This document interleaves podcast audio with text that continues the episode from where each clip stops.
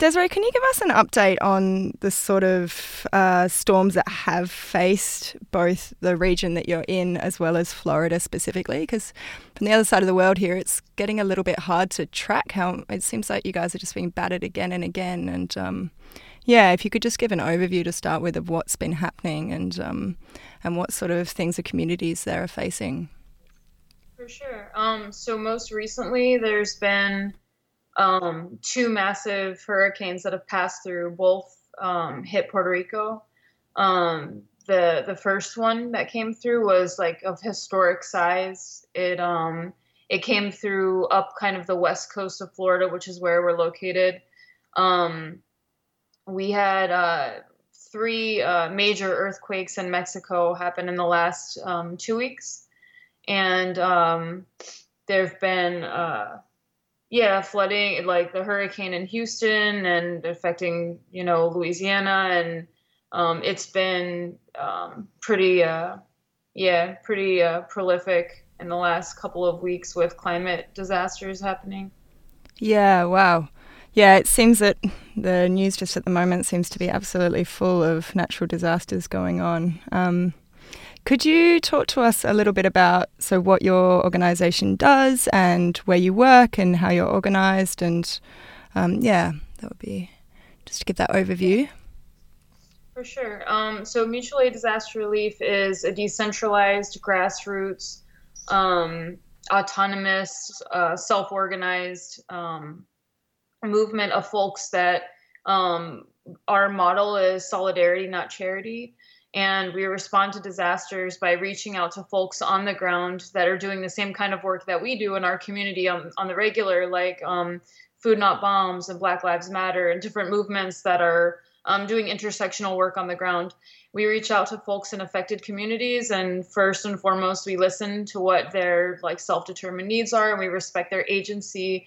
And um, like disasters can tend to um, make people feel very powerless and it further entrenches the power of like places like FEMA and the military and the police who move in um, and can like paralyze communities and occupy communities after disaster. So we um, we work to empower and respect the agency and self determination of communities by listening to them and then responding to their self determined needs. Um, and it's it's non bureaucratic. There's no red tape. Where we like have critiques for the FEMA and Red Cross like top down model. And um, we believe in like building power from below and empowering communities to to um, not just be receivers of aid, to be participants in in um, to, like disaster relief and response and rescue and stuff like that. Yeah. Wow. Thank you. Um, that's I guess brings up specifically what are communities facing and um, you, you know what's ha- been happening to the structures what's what what are the most immediate needs that you guys are facing at the moment? And yeah how specifically is that experienced differently do you think by the more marginalized communities that you're dealing with? So it's it's like all other environmental racism like the the mar- most marginalized and most vulnerable communities are the ones who suffer the most. Um, we'd gone down to a farm worker community and a lot of the housing that's destroyed there because they're undocumented folks that are staying there um, and their houses are owned by essentially slumlords they're at the uh, mercy of these folks. Like they don't have a lot of leverage in um, you know um, demanding that their housing be their their um, you know uh, structural damage be addressed and the flooding be addressed and the mold issues be addressed. So um, yeah, and then uh, when we went down to the Keys to deliver aid, we'd gone to low income housing, community like housing projects. And folks there, even though it was over a week after the hurricane passed through, it was like minutes after in the sense that there was trees laying on people's homes, there was trees laying on people's cars. People had said we were the first ones to arrive there with our truck of, you know, food and water and medical aid. Yet FEMA and the Red Cross have been essentially, you know, a, an occupation of this whole region since immediately after the hurricane happened. So you know why? Why are they collecting so much money and so so much goods and everything's being funneled to them when the poorest communities are not receiving the, the most basics of food and water? You know the whole area is under boil alert so they can't drink the water from the tap. So it's essential it's critical it's life saving and it's um it's dangerous to not get folks the you know the basics that they need um, so yeah yeah, I guess my question in response to that would be yeah, why? And why do you think that, um, you know, in these situations, especially, you know, medical situations, situations when people are at their most vulnerable, is is these situations in which we imagine this equality of access to service, equality of access to um, aid, and um, you know, I've seen some analysis that some of these small islands that are sort of this semi post-colonial um, state from under British rule have been considered not valid for getting um, aid in this situation because of this sort of OECD analysis and this sort of thing. And I guess, you know, what's the reality on the ground that you're what you're seeing, why do you think there's this inequality of access, um, particularly from these sort of larger NGOs? I mean, we can talk about the state later, but um, yeah, why? What's the issues with these NGOs, and why do you think that having this sort of grassroots mutual aid is is necessary in this level? So, so there's two different things. So as far as NGOs go, it's become like any other business, any other corporate model. Um, it, particularly, like a good example is while we were down in the Keys addressing the hardest hit communities and the most impoverished communities, FEMA was worried about protecting and defending wealthy mansions in Key West, and we're stationed out there. Um, so this is where resources are being funneled to, which leads to the second issue of, um, you know, the baseline disaster is capitalism.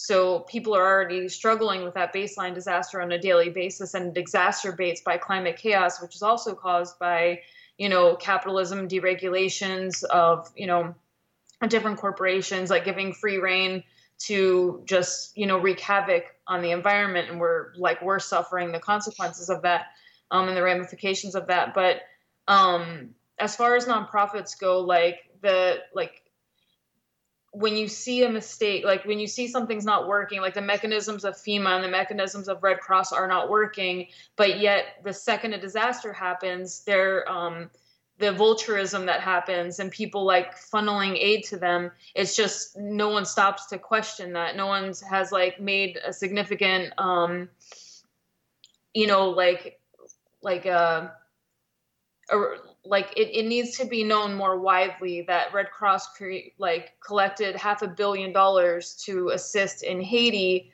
And because they're not an organization that does like medical work like on any like meaningful basis all they can do is get like emergency blankets and things. They had like half a billion dollars that they had no idea what to do with. They built six homes. No one knows where the rest of the money went but they were mostly handing it off to other smaller organizations that could do the work on the ground but and then you know rather than stepping down and seeing the the um, failures in those modalities they they continue to jump up when a disaster happens and continue to try to be the face of the disaster and to collect all this money and visibilize the communities and the marginalized areas and the marginalized peoples that are suffering the most from it.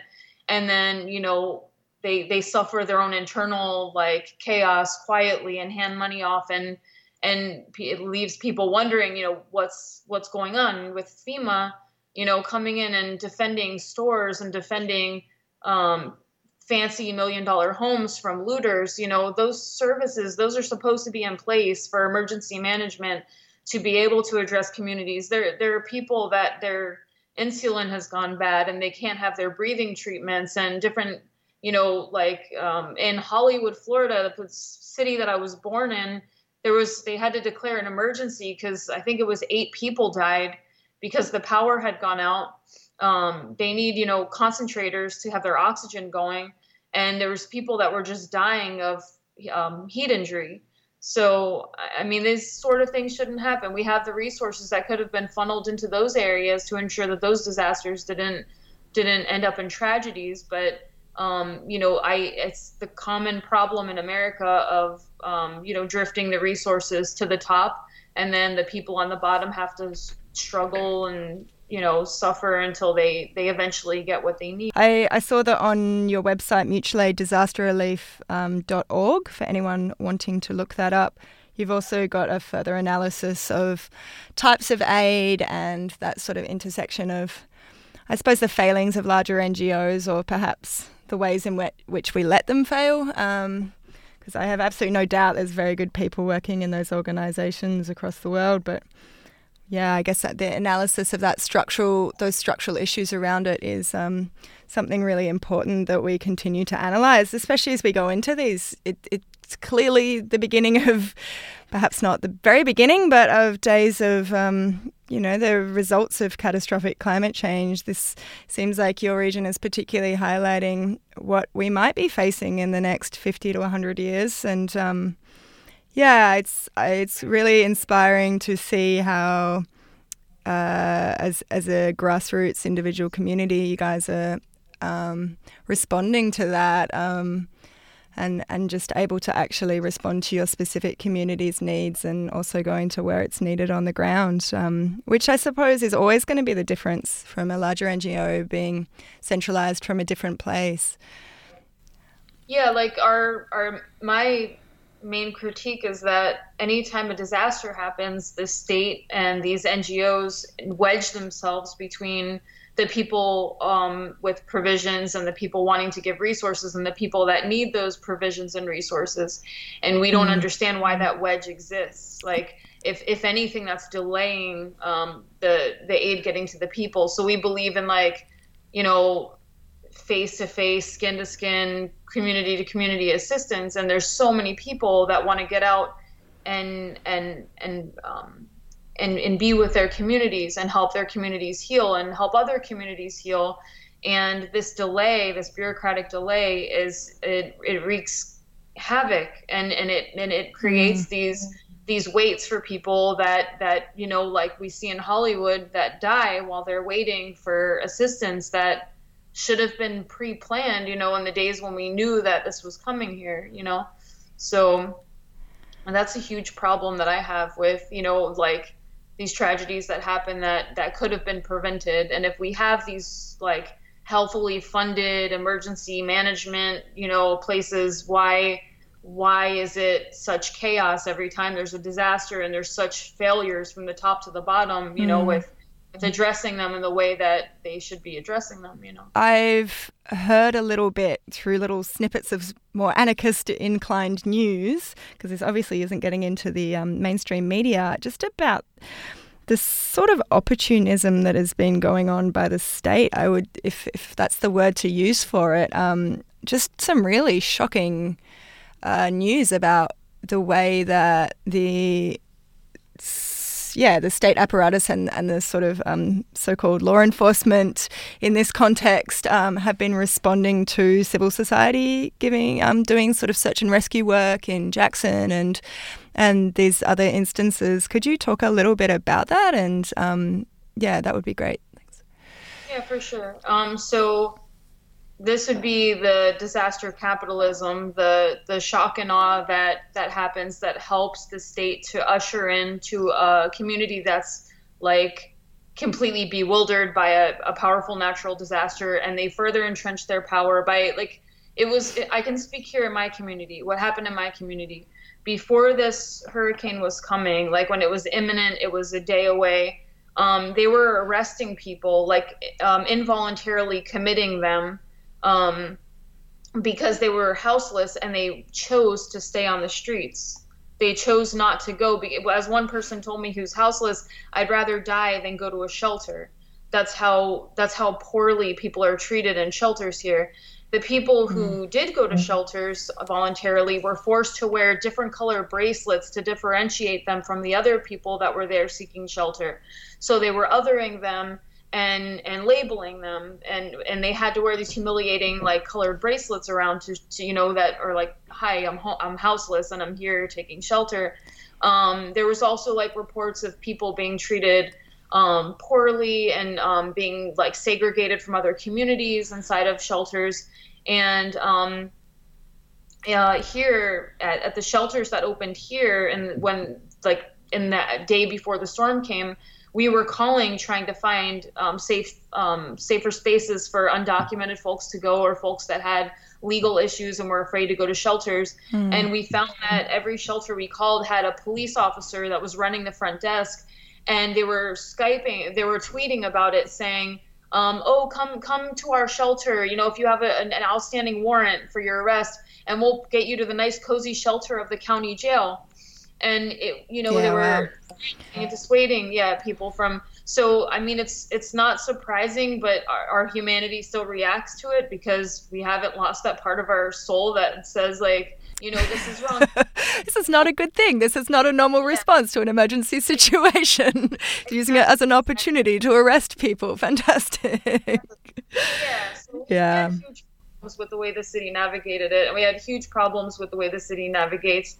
Um, you know, on the ground in all kinds of different situations. Like in Houston, there was a DACA recipient who was running rescue missions and who drowned. And days later, Trump passed an order to to um, to end DACA and put 800,000 um, other you know undocumented folks' lives in in limbo. So there's just this complete um, intentional disconnect between the humanity of governments that are making decisions for the people's lives, and mm. we have a huge problem with that. Well, gratitude to you, Desiree, for your work that you guys are doing on the ground. It sounds like, um, yeah, there's a pretty strong community of you all by the sound of it doing the work that needs to happen. So, yeah, good on you for one of a much better way to put that. um, is there any last things you'd like to say? Or? No, just um, thank everyone for their support. We've had people that have come from like hours and hours and hours away across the country to be there to support us and we really appreciate it. Mm. and we um, we commit to provide solidarity and support to other um, communities. Um, you know unfortunately as these disasters don't seem to be slowing down they seem to be accelerating.